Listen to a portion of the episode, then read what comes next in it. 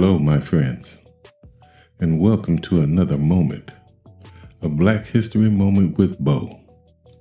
And I hope this day finds you content and getting ready for those lazy, hazy, crazy days of summer. You know, a few people have asked me how come I do not do commercials. Well, I'm not in this for monetary reasons. This is my legacy.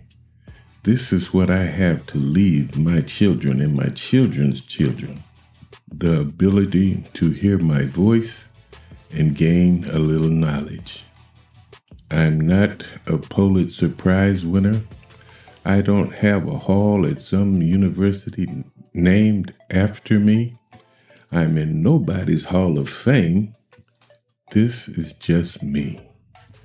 You see, I don't know the key to success, but the key to failure, I know, is trying to please everybody. Now, that being said, I'm going to introduce you to some cases that I know you've never heard of that propelled the civil rights movement. So let's take a few moments and slip into darkness.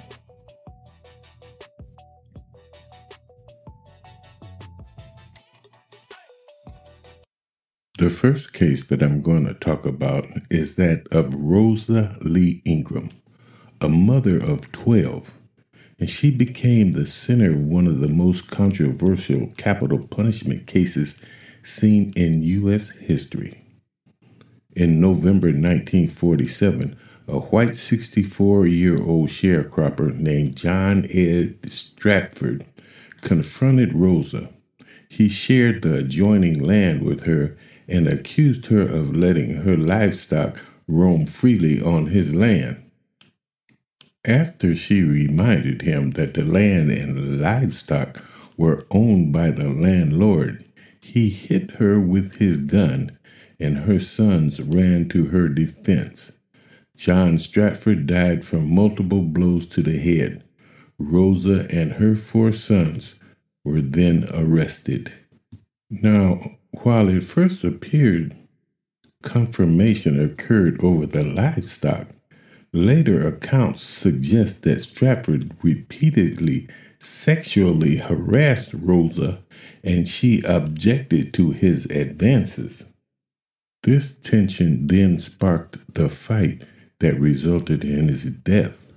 Consequently, Rosa's defense team argued that her sons acted in self defense, protecting their mother. The trial, held in Ellaville, Georgia, only lasted one day.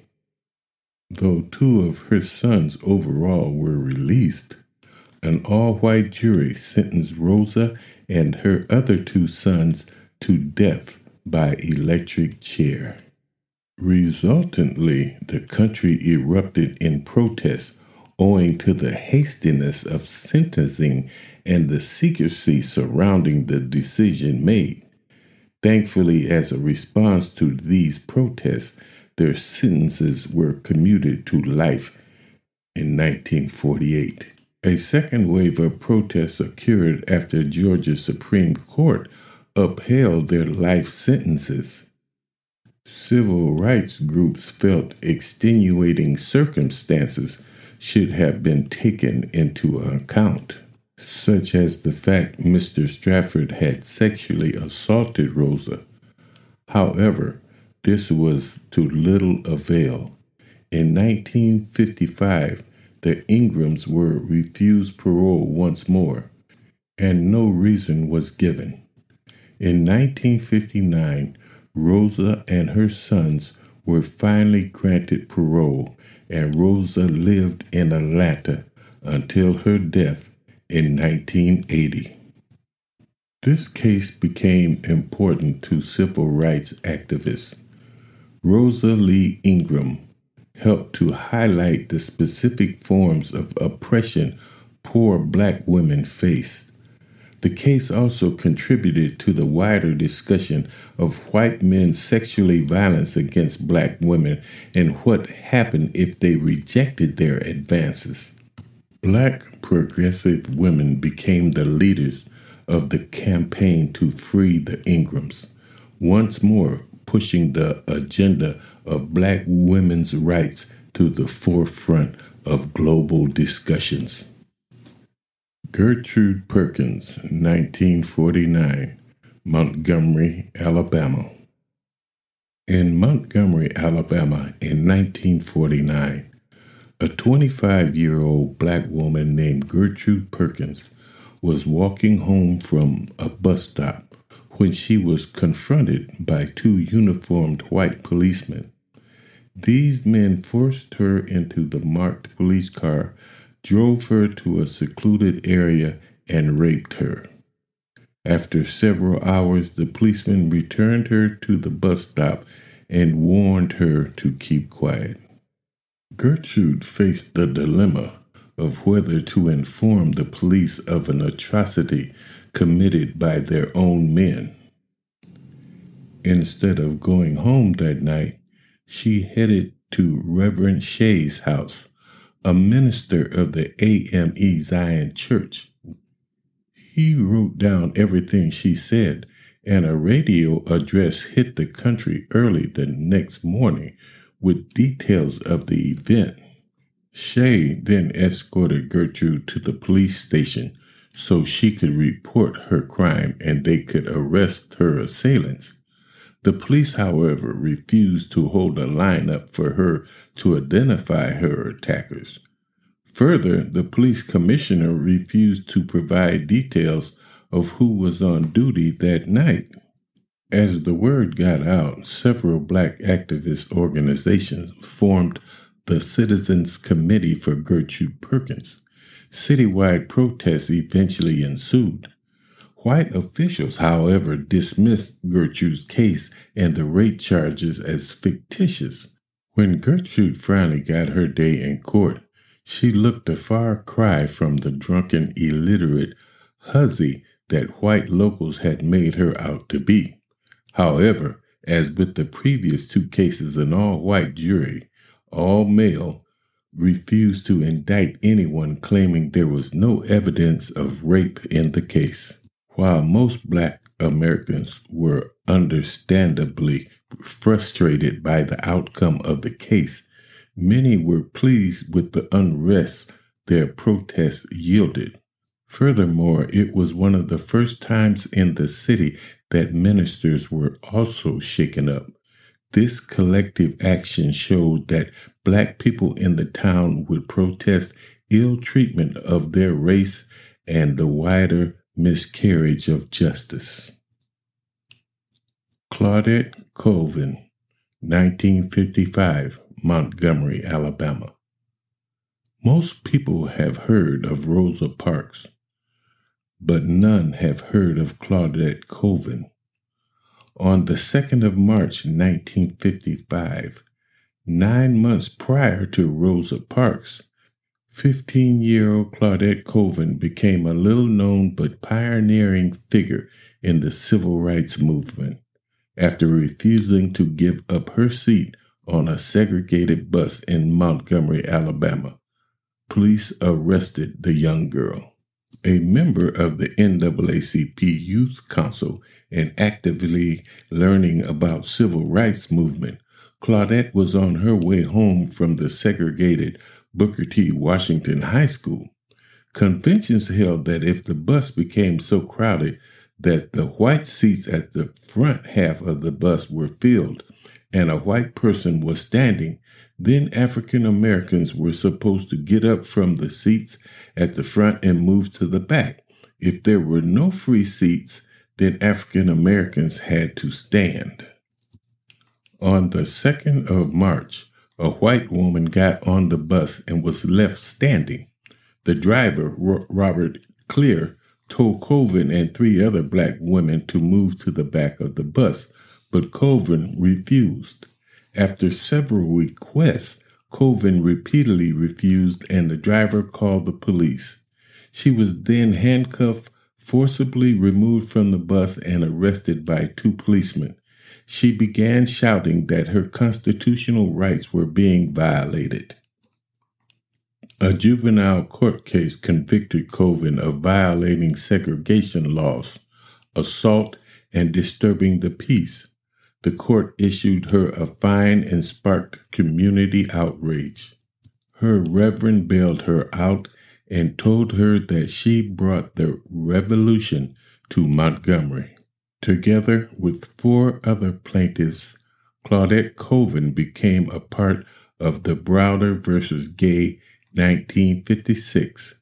The case determined bus segregation in Montgomery was unconstitutional. Despite going all the way to the federal Supreme Court, the court upheld the decision and forced the state to end bus segregation permanently. This helped add further teeth to the Brown versus Board of Education decision that ultimately desegregated schools. James Thompson and David Simpson, The Kissing Case, 1958. Monroe, North Carolina. In 1958, Monroe, North Carolina, two young African American boys were charged with rape. What was their crime? Kissing a white girl of a similar age on the cheek. The young girl, Sissy Marcus, told her mother she kissed nine year old Jane Thompson and seven year old David Simpson on the cheek. Her mother became furious and phoned the police explaining how the boys raped her daughter. Local officials unlawfully detained the two young boys for a week. They refused to allow their parents visitation and refused to allow legal counsel.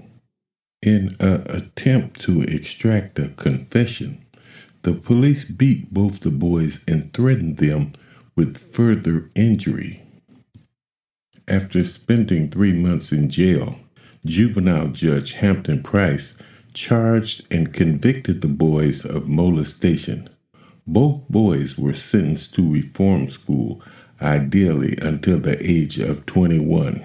The wider context of this case helps explain, though not justify, the severity of their sentencing. With the end of World War II, many black men served the United States during the war and resented the idea they would then return home and submit to being a second class citizen. Owing to the complexity of the contemporary period, no judge in North Carolina would overrule Price for fear of generating further unrest during this volatile time. Members of the local Ku Klux Klan burned crosses into the lawns of the boys' family houses, and some even shot at the house. The boys' mothers were fired from their jobs, and the NAACP had to relocate them to nearby towns to help ensure their safety. After a photograph of the boys with bruising appeared showing them reuniting with their mother, an international outcry took place. Demonstrations occurred all over the U.S., and the U.S. government suffered international embarrassment. And to make matters worse, in February 1959, North Carolina officials requested that the boys' mothers sign a waiver to release their children. Signing, however, admitted the boys were guilty of the charges. Consequently, both refused. Two days later, though, after three months in detention, the governor pardoned both boys without conditions or explanations. To this day, neither the city nor the state have apologized to the boys for their treatment. Can we say Jim Crow, my friends? Here's another story, my friends.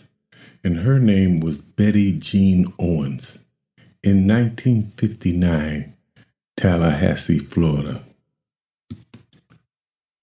On the 2nd of May 1959, Betty Jean Owens sat in a car with two African American men and one other African American female. All were students at Florida A&M University. Four white men, William Collinsworth, Ollie Stoutamire, David Beagles, and Patrick Scarborough, approached the car at Jake Gaither Park. Armed with switchblades and shotguns, the men ordered all of them out of the car. The black men were forced to kneel and then made drive away. The two black women were left with these four white men. One of the women, Edna Richardson's, broke free of the men and ran into a nearby park, leaving Betty Jean Owens alone. Driving her to the edge of town, the men subsequently raped her seven times. During this time, the three other African American students that were in the car with her went to the police station to report the evening's events. The officer that night, 19 year old Joe Cook Jr., surprisingly called for backup and searched for Owens. A chase with the assailant's car took place and they were eventually pulled over. Owens was bound and gagged on the back seat floor. Police then arrested the four white men and took them to jail. They joked and laughed all the way, sure that nobody would care what they had done all men confessed in writing to having abducted Betty at gunpoint and raping her. When students at A&M heard what had happened, groups began to plan protests to demand justice for Owens.